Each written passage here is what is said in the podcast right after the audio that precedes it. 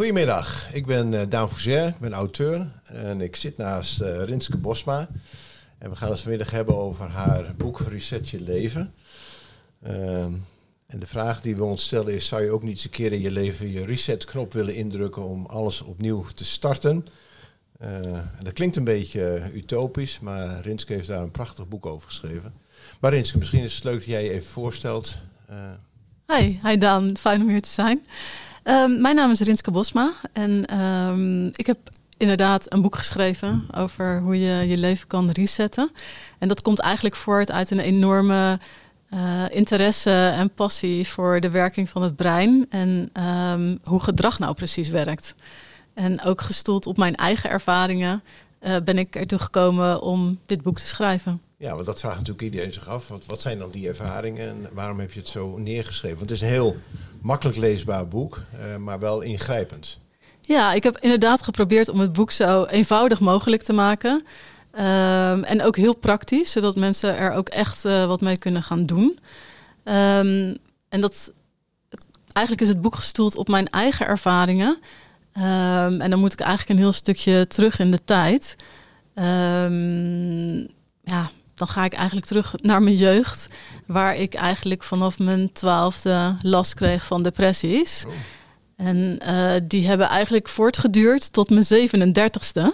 En um, toen ben ik er op wonderlijke wijze uitgekomen. Wil je daar iets over vertellen, hoe je eruit gekomen bent? Ja, weet, ik had altijd het idee zeg maar, dat uh, mijn depressie voortkwam uit um, ja, dat, het, dat het erfelijk was en, en dat het uit mijn toch wel traumatische jeugd kwam.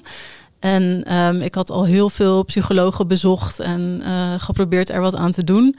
Maar ja, het, het, kwam eigenlijk altijd weer terug. En ook in mijn werk, ik was in mijn werk wel redelijk succesvol.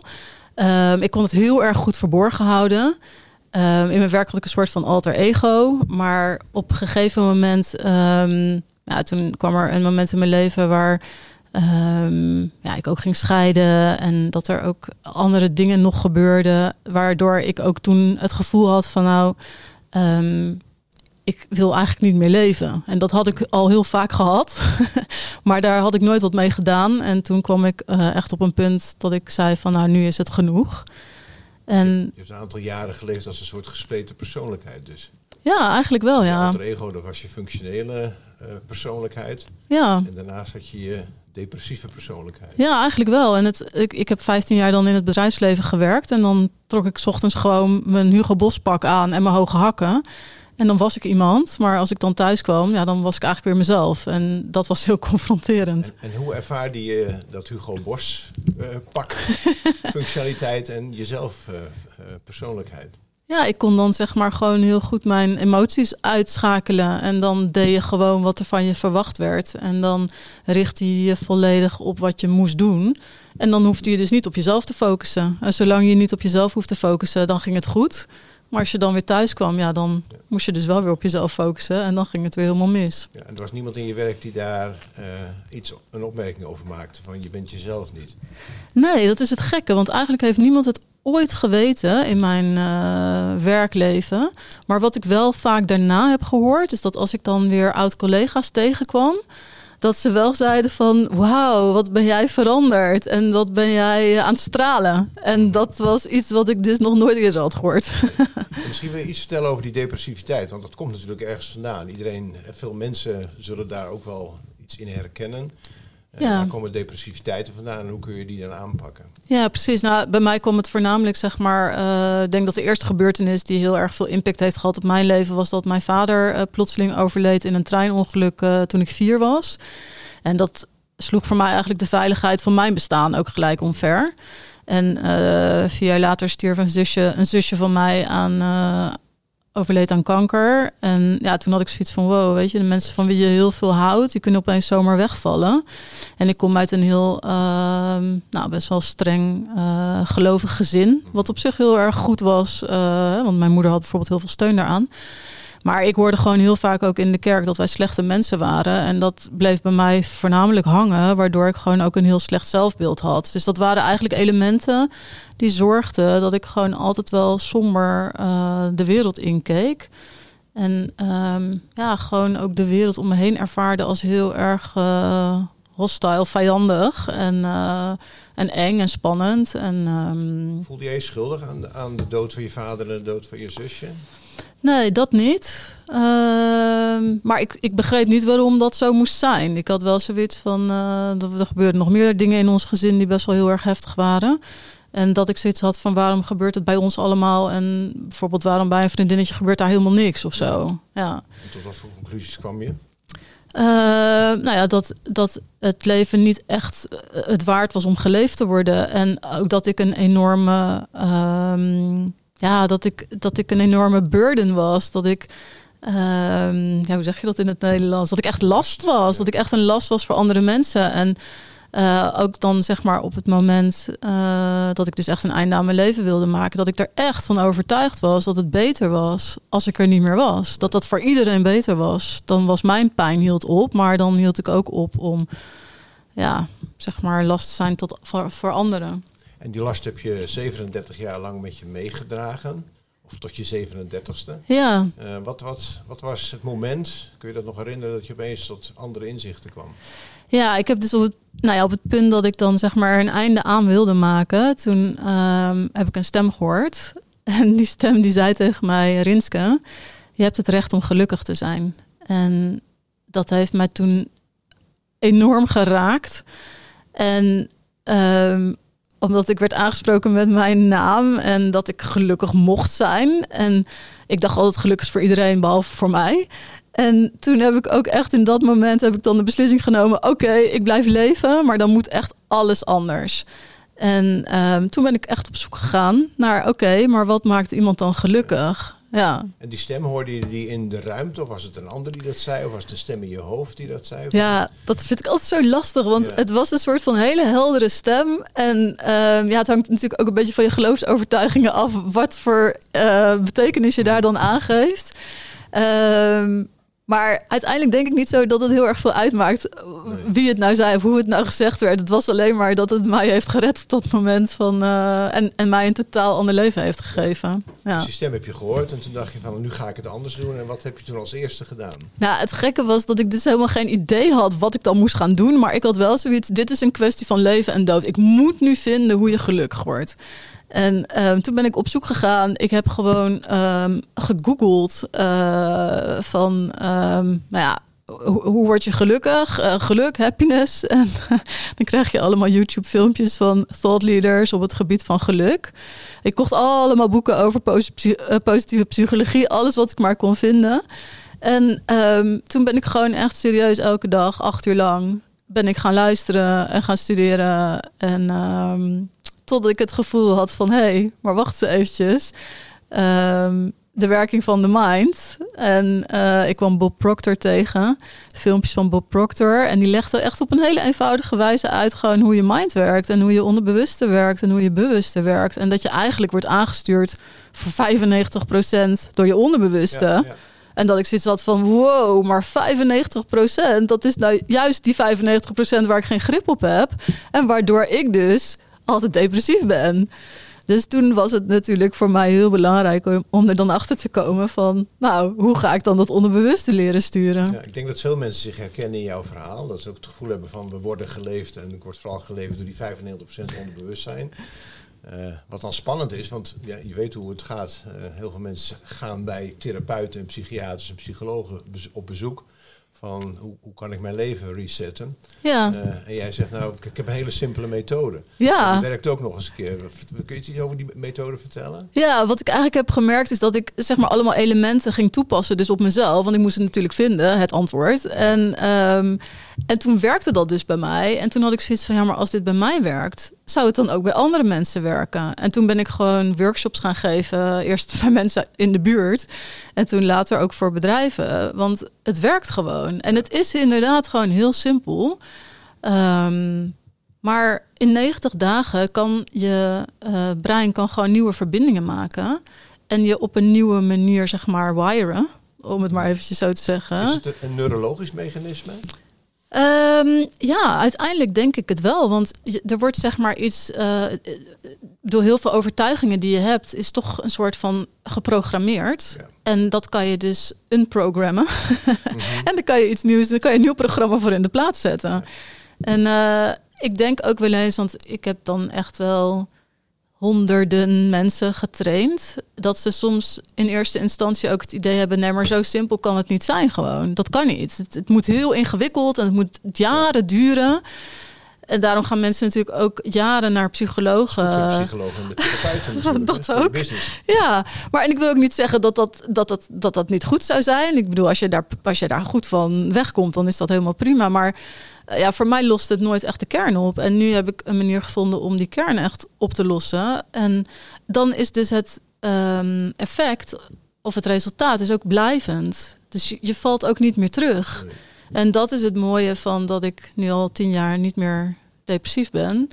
In het begin zeiden serieus echt nog wel mensen tegen mij: Oh ja, maar ja, je zal wel weer terugvallen. Of hè, je, je valt wel weer terug. Ja. Heb, heb je wel momenten dat je terugvalt? Of dat je jezelf weer eventjes een soort mini-reset moet geven? Ja, zeker. Ik moet mezelf echt af en toe wel even een, een reset geven. Maar dat terugvallen in depressie, dat zal nooit meer gebeuren. Want ik weet gewoon hoe dat ja, ik, dat, dat, ik, het is zelfs zo dat ik niet eens meer daarbij kan komen bij het gevoel van die echte depressie, zeg maar. Dat staat zo ver van me af nu.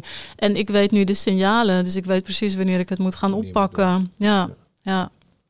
We spraken eerder vandaag over uh, denkpatronen en, mhm. en uh, dat we ook wel naar die patronen gaan, gaan leven. Um, daar helpt het natuurlijk ook bij, dat je gewoon je denken verandert. Zeg maar, waarom zit ik zo negatief uh, te denken over wat er in de wereld gebeurt? Of waarom ben ik zo negatief over mijn buren of over vrienden? Ja. Uh, zijn dat dan ook de methodes die je hanteert, uh, je eigen reset-methode? Ja, het is, want we hebben het nu natuurlijk over depressie en dat is mijn verhaal. Maar Um, dat is natuurlijk maar één element. Want je kan in principe kan je gewoon echt alles aanpakken hiermee. Omdat je echt gewoon doorgaat. Je pakt zeg maar de kern aan die zit in het onderbewuste. Dus op het moment dat jij weet hoe je onderbewuste werkt en hoe je dat kan sturen, dan kan jij dus ook gewoon je gedrag gaan sturen en je emoties.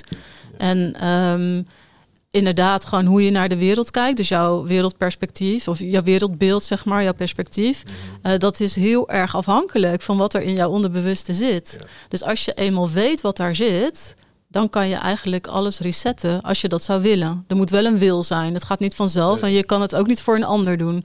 Het is niet zo dat je zegt, nou die buurman is wel heel vervelend. Ik ga eens even zijn uh, problemen resetten. je moet het echt wel voor jezelf doen. Nee, maar als ik mijn buurman heel erg vervelend vind, ja. kan ik natuurlijk wel bij mezelf te raden gaan. Waar komt zo'n gedachtepatroon vandaan? Ja, absoluut. Dus dat is de eerste stap in, in je boek die, je, die je neemt. Eh, van wees bewust van je gedachtepatroon. Ja, het is, het is voornamelijk heel erg belangrijk. Daarom uh, leg ik dat ook eerst uit in mijn boek van hoe werkt nou die mind? En als je dat heel goed snapt, en dat is helemaal, ik heb het echt zo simpel mogelijk mhm. gehouden, omdat ik ook niet wil dat je afhaakt uh, tijdens het lezen van het boek, dat je denkt, oh, dit is allemaal wel heel ingewikkeld. Het is gewoon heel simpel, maar als je het snapt en je weet waar het vandaan komt, dan zijn er ook allemaal oefeningen in het boek, waardoor je gewoon kan kijken van oké, wat zit er nou in mijn onderbewuste? En dan ook zeg maar de stappen van hoe ga ik dat dan aanpakken en hoe ga ik dat dan doen de komende 90 dagen? En ik weet bijvoorbeeld dat er mensen zijn die haken af op die 90 dagen en denken ja, dat is veel te lang. Weet je, dat duurt veel te lang, 90 dagen. Maar dat mensen zijn heel erg snel geneigd voor een quick fix. En dat is ook gewoon in alles, denk ik. We hebben niet zoveel geduld meer. Alles moet snel, snel, snel. En de mensen willen het liefst gewoon een quick fix. Die willen het liefst een kaartje trekken bijvoorbeeld. En dat het kaartje dan zegt, nou je gaat heel erg rijk en gelukkig worden volgende week. Want, maar als je dat echt wil worden, dan is het gewoon wel echt een werk in jezelf. En dan vind ik 90 dagen echt niet lang. Want wat is nou... ja precies, het is toch niks? Nee. nee. Nou ja, ik las je boekje. Ik had het voorrecht dat ik het mocht lezen nog voordat het uitgegeven werd. Uh, en, en de eerste reactie was ook van, wauw, dat is heel simpel. Uh, en mijn tweede reactie was ook van, ja, maar het is niet zo simpel, want je moet er wel iets voor doen. Je moet wel echt willen uh, en ook dan die 90 dagen ook hanteren. Ja. En dan die patronen ook gaan herkennen en daar bewust aan gaan werken. Uh, dus ja, het leest heel simpel, maar het helpt wel om daar gewoon heel bewust mee bezig te zijn. Dus die keuze, die eerste keuze van ik wil dit, is de meest belangrijke keuze. Ja, absoluut. Ja, want je moet het wel echt wel inderdaad willen om het ook vol te kunnen houden. Ja. En ik denk ook dat je moet kunnen zien van um, waar gaat het me naartoe leiden? Ja. En dat je, dat je ziet van hé, hey, maar als ik dit oplos in mezelf, wow, dan wordt mijn leven gewoon echt veel rustiger. En dan wordt het gewoon veel relaxter. En dan uh, vind ik het bijvoorbeeld helemaal niet meer zo interessant wat een ander van mij vindt. En dat is iets wat ik ook heel veel terughoor dan zeg maar van de mensen die bij mij de training volgen. Ehm, dat ze echt zeggen aan het einde van, uh, oh, mijn hoofd is leeg. En er past gewoon opeens weer heel veel in. En Past daar een beetje de, de opmerking op bij van uh, je bent wie je denkt te zijn of je bent wie je denkt?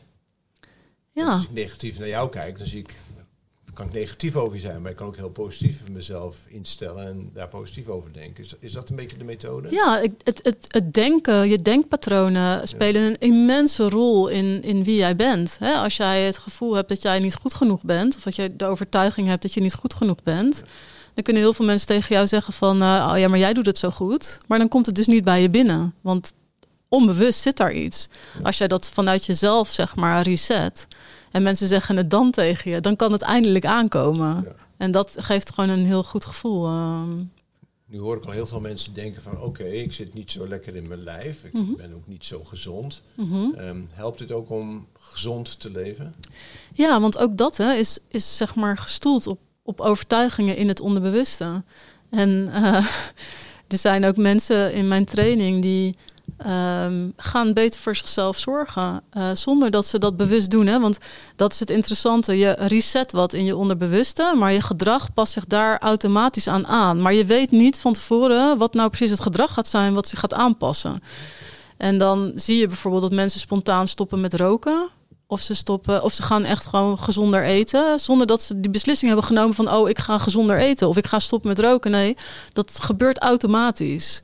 Die advisering geef je ook niet in je boek. Hè? Dat, uh, maar dat leidt, komt dus voort uit datgene wat je aan het doen bent met jezelf. Ja, dat je ja. dus een, een, positieve houding krijgt en een positieve kijk op jezelf. Waardoor je dus ook vanzelf positief in het leven gaat staan en ook gezonder gaat leven. Ja. Interessant. Ja, ja, en ook de verandering die het zeg maar met je bij jezelf teweeg brengt. Um, dat, dat helpt ook weer met de veranderingen van buitenaf. Hè? Dus als je een beetje weet hoe het werkt bij jou, dan kan je ook snappen hoe het een beetje werkt in de wereld. Ja. En um, ik denk ook dat je er veel meer begrip voor krijgt voor anderen. Want um, dan ga je ook zien dat de acties, de, het gedrag van andere mensen ook gestoeld is op hun overtuigingen in hun onderbewuste. En dan kan je er ook meer empathie voor hebben. Je gaat, je gaat gewoon meer begrijpen waarom mensen doen wat ze doen. Of waarom ze niet doen wat ze wel zouden willen doen, bijvoorbeeld. En dan ga je daardoor ook milder reageren op dat soort mensen. Ja, ik denk het wel. Ik, ik ben er echt van overtuigd dat als iedereen zou weten hoe ze onderbewuste werkt en uh, ja, ook hoe je dingen zou kunnen resetten, dan denk ik dat er niet zo'n polarisatie nu zou zijn in de samenleving. Wat veel mensen zal triggeren is je opmerking die je eerder maakte over die 95% onbewust, of onderbewust eigenlijk. Dat weten we niet. We zijn een soort automaat die maar doen wat we altijd al doen. Hoe kom je aan die getallen? Zijn dat wetenschappelijk bewezen getallen? Ja, dat is wetenschappelijk. Dus nou, die heb ik niet bedacht. En uh, ik heb ook wel eens iemand in mijn training en die zegt, nou, daar geloof ik helemaal niks van. die 95 procent. En dan zeg ik, nou ja, wat geloof jij dan? En dan zeggen ze, nou, 85. Dan zeg ik, nou ja, dan is het nog heel veel. Dus dan is het nog heel interessant om daar aan te werken. Maar dat betekent dus ook dat het heel logisch is dat als je iets wil veranderen in je gedrag, dat je dat haast nooit voor elkaar krijgt. Hè? Dat mensen altijd weer terugvallen naar verloop van tijd in oud gedrag. Omdat je het, als ze het met hun ratio doen, dan is dat dus maar 5 procent. Ja. Maar je eerder sprak je over je, je, je achtergrond. Hè? Je komt uit een christelijke omgeving. Mhm. Ehm, ik heb altijd geleerd dat uh, ons bewustzijn al begint bij de conceptie. Uh, dus de invloeden van buiten naar binnen. Uh, dat zijn dus ook de mechanismen die je eerst moet onderkennen. Van ik ben beïnvloed. Heb je dat ook zo gevoeld in, in jouw leven? Dat je beïnvloed was door je geloof? Zeker. ook al had je omgeving er steun aan. Ja. Dat je dacht, wacht even, dus ik laat mij meer leiden door iets wat me aangeleerd is, geïndoctrineerd is, dan dus die stap heb je ook gemaakt. Hoe ben je daaruit gekomen? Ja, sowieso. Eh, gewoon als je ook gewoon ziet dat de meeste overtuigingen die heb je gekregen, zeg maar, in je, zeg maar vanaf dat je geboren wordt tot je zevende levensjaar. Dan zijn daarna zijn eigenlijk je overtuigingen in je onderbewuste wel gevormd. Ehm, en natuurlijk uh, worden die gevormd ook door herhaling. Dus door alles wat je constant maar herhaald krijgt, dat ga jij als waar aannemen. En ehm, dat kan je er dus ook door herhaling weer uitkrijgen. Dus als er dingen zijn waar jij van denkt van nou, maar dat werkt helemaal niet voor mij. Of dat uh, hier kan ik eigenlijk helemaal niks mee. Dan ga je dat dus zeg maar um, resetten. Dus stamp van een dominee die zegt u bent in zonde ontvangen en geboren. Kan ik weer uitstampen door te zeggen ik ben niet in zonde ontvangen en geboren. Ik ben gewoon geboren. Ja, behalve dan zeg maar dat... Een mooi mens. Ja, bijvoorbeeld. Behalve dan dat je ook geen niet mag zeggen. Want dat snapt het onderbewuste ook niet. Um, maar er zijn dus inderdaad uh, mogelijkheden. En, en om, om daar zeg maar wel een positief. Als je, als je gewoon een slecht zelfbeeld hebt, door wat voor reden dan ook. Hè, dat kan, dat kan uh, ontstaan zijn in een, in een kerk bijvoorbeeld. Maar dat kan ook ontstaan zijn omdat je ouders bijvoorbeeld heel vervelend met je omgingen. Ja. Uh, dat kan, of op school dat je het heel moeilijk hebt gehad. Dus dat kan natuurlijk op allerlei manieren. Maar het interessante is wel dat het dus als je daar niks mee doet, dat beïnvloedt dus wel je hele leven. Kijk, je leert ermee omgaan. Hè? Dus je ratio leert daarmee omgaan. Die, die leert zich verweren en zo blijf je ook staande. Maar als dat te lang duurt en dat kost veel energie, want dat kost heel veel energie, dan zie je ook dat mensen omvallen. En dat ze dan toch gewoon eigenlijk dat gevoel wil niet mee. Ze, ze weten het wel. Ze, ze weten bijvoorbeeld wel dat ze gewaardeerd worden of zo. Maar ze voelen het niet. Dus dat is altijd die innerlijke strijd tussen ratio en gevoel. En als die te groot wordt en het duurt te lang, ja, dan vallen mensen om. Ja. Daar, daar zit natuurlijk de uitdaging voor eh, de lezers van je boek, hè, die die 90 dagen echt door moeten gaan. Ja. Uh, dus in die zin vraag je wel een beetje van, zet nou eventjes door en, en hou daaraan vast. Want wat is nou 90 dagen op je hele leven? Ja. Uh, je kunt van een heleboel dingen kun je afkomen. Kijk naar mij. Ja, ja en kijk hoe, hoe onwijs uh, gaaf het kan worden. En het mooie is ook dat als je dus één keer één paradigma hebt gereset, ik noem het dan paradigma's, um, dan kan je ook gewoon weer een nieuwe doen. Dus wat ik doe, ik pak ongeveer elk jaar of elk half jaar pak ik weer wat anders. En dan denk ik, oh, daar ga ik weer eens lekker mee aan de slag. Want het kan gaan over zelfbeeld, maar het kan bijvoorbeeld ook gaan over je financiën of over je carrière of over je gezondheid of noem maar op. Het kan overal overgaan. En, uh, ieder paradigma kost 90 dagen of kun je er ook drie tegelijk pakken? Nee, nee, dat zou ik zeker niet aanraden. Nee, nee, want dan wordt het ook weer gewoon heel veel door elkaar heen. Je moet, het, het, mooiste is als je gewoon één pakt en dat je dat 90 dagen doet. En wat ik wel merk uh, bij mensen waar het bijvoorbeeld heel erg diepe bij zit. Dus als het echt een heel hele diepe, um, ja, belemmerende overtuiging is in het onderbewuste, dan heb je soms ook wel langer nodig dan die 90 dagen. Dan is die 90 dagen, dan zie je al wel uh, de verandering in de mens. Want dat zie je ook gewoon. Hè? Dus je ziet het ook aan houding. Mensen gaan je meer aankijken, hebben een openere blik of gaan meer rechtop lopen. Of uh, nou ja, het kan van alles zijn. Ga, dit was één iemand die kleedde zich altijd in het zwart. En de 90 dagen uh, trok ze altijd kleur aan. dus zo kan het ook gaan. Um, dus soms duurt het wel iets langer, ja. ja. Dus mensen komen bij jou en die zeggen van nou, ik wil mijn leven resetten. Um, dan is waarschijnlijk de eerste vraag van waar, waar zit je mee? Ja, en het bijzondere is, ik doe dit heel veel ook gewoon voor bedrijven om ervoor te zorgen dat mensen ja, zeg maar uh, nog beter functioneren of zich gewoon gelukkiger voelen. Of ja, als ze misschien ergens tegenaan lopen, dat ze, of dat ze niet weten welke kansen op moeten in hun carrière, dat ze daaraan kunnen werken. En vaak weten ze eigenlijk helemaal nog niet als ze komen wat er nou precies aan de hand was. Dus dat is voor mensen zelf ook. Van ze denken misschien, oh, het is dit. En dan blijkt het toch iets heel anders te zijn. Waardoor ze nog meer eruit kunnen halen voor zichzelf. En waardoor het resultaat zeg maar nog mooier of bijzonderder wordt dan dat ze zelf dachten. En hoe kunnen mensen zichzelf daarin helpen? Dat ze bij, bij zichzelf bewust krijgen van waar zit ik nou het meeste mee? Nou, ik denk dat um, toch het boek uh, daar wel echt een uh, hulp bij kan zijn. En wat mensen ook uh, kan helpen, is dat ze, ze moeten het eigenlijk heel erg gaan voelen. Mm -hmm. Dus het, je moet het echt gaan doorvoelen, want de taal van het onderbewuste, dat is emotie en, en beeld. Dus daar moet je wat mee. En um, ik, ik weet ook van mensen die het gewoon uh, lukt om dat gewoon om daar zelf bij te komen. En mocht het echt niet lukken, nou ja, dan kan je het natuurlijk altijd nog proberen met hulp. Uh, te komen. Ja, ja, met hulp. Ja. En, da en, daarin begeleid je ook mensen? Dat ja. je bewust krijgt bij hen? Ja, dus als je zegt van nou, ik vind het heel erg tof. Ik zou dit heel graag willen voor mezelf. Want ik heb heel veel zin in een, in een veel uh, blijer leven. Blijer leven ja. uh, maar ik zie wel tegen die 90 dagen op. Nou ja, dan kan je zeg maar een 90 dagen traject uh, doen. Samen. Ja. Um, ja, en dan, dan, dan heb je gewoon een beetje meer. Hè, want na 30 dagen wordt het toch altijd meestal wel lastig. Dan hebben de meeste mensen ook al effect. Dus dan denken ze, oh, nou, dit was tof, klaar, ja. En uh, ja, dan kan je gewoon die begeleiding erbij krijgen. Ja. Je, je pakt ook elementen op als verstoorde werkrelaties of verstoorde, ja, zeker. verstoorde relaties in het algemeen. Ja.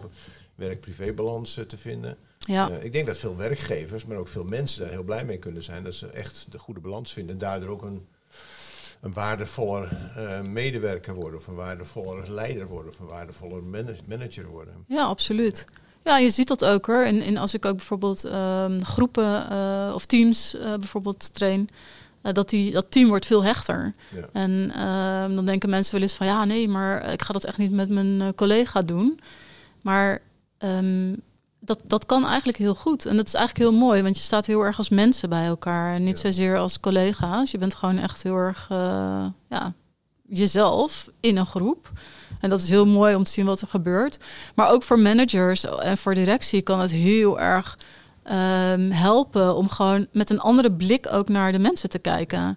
En ook te zien van nou, waar, liggen de, waar liggen de kansen? En, en hoe kan ik er het beste mee? En hoe krijg ik gewoon het beste uit, uit die mensen naar voren? Ja.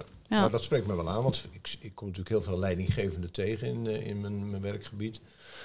En die zitten inderdaad vast in patronen. Uh, en denk ik, nou, kijk eens naar je patronen. Ja, ja, nee, maar mijn werk dit, ja, maar het resultaat van de zaak, ja, maar dat. Nou, ga toch maar even terug naar die patronen. En, en noteer die patronen eens even waar je vast zit. En daarin zou je natuurlijk een hele goede steun kunnen zijn om uit die patronen te komen. Ja. Daardoor ook meer los te durven laten en het meer aan het team over te laten. Ja, ja en inderdaad ook eens naar te kijken via een, een toch een, een, een nieuw soort uh, perspectief. Want door het resetten van eigen paradigma's, van eigen overtuigingen, krijg je ook een soort van nieuw perspectief. perspectief. Ja. Ja. ja. ja. Dus de werking van je brein waar we het over hebben. Uh, wat, wat zou je de mensen mee willen geven in het algemeen? Ja, ik, sinds ik het zelf heb ontdekt, zeg maar, denk ik echt van wauw, dit zou iedereen moeten weten. En het is zulke waardevolle informatie. Uh, ook als je bijvoorbeeld, ook in je werk, maar ook bijvoorbeeld als ouder, als je um, kinderen hebt. Um, ik denk eigenlijk dat kinderen zouden dit eigenlijk al moeten weten. Uh, scholen zouden dit moeten weten. Want dan ga je opeens ook heel anders om met uh, bijvoorbeeld moeilijk gedrag van kinderen. Ja, omdat je gewoon weet van, oh, maar waar komt het vandaan? Waar, zit het hem nou in? En dan niet alleen maar kijken, oh, maar die heeft een moeilijke thuissituatie. Maar je gaat echt kijken van, hé, hey, maar welke overtuigingen heeft dit kind over zichzelf dat het dit gedrag vertoont? En ik denk hoe eerder je daarmee begint, hoe beter het is. Maar aan de andere kant, je kan het dus echt uh, veranderen op welke leeftijd dan ook. En het duurt altijd 90 dagen. Dus het is niet uh, leeftijdsafhankelijk. Zeker niet. En ik, uh, ik spreek uit ervaring. Het boekje heet Reset je leven in 90 dagen. Van Rinske Bosma. Dus ik zou zeker, als u als luisteraar zegt van nou daar ben ik in geïnteresseerd, het boek kopen en lezen. En anders moet je gewoon Rinske bellen voor, voor een stukje begeleiding. Uh, dankjewel voor het gesprek. Graag uh, gedaan. interessant, goede informatie. En bovenal danken we IPMA voor het mogelijk maken van, van deze podcast. Ja, en, en de gastvrijheid. Ja,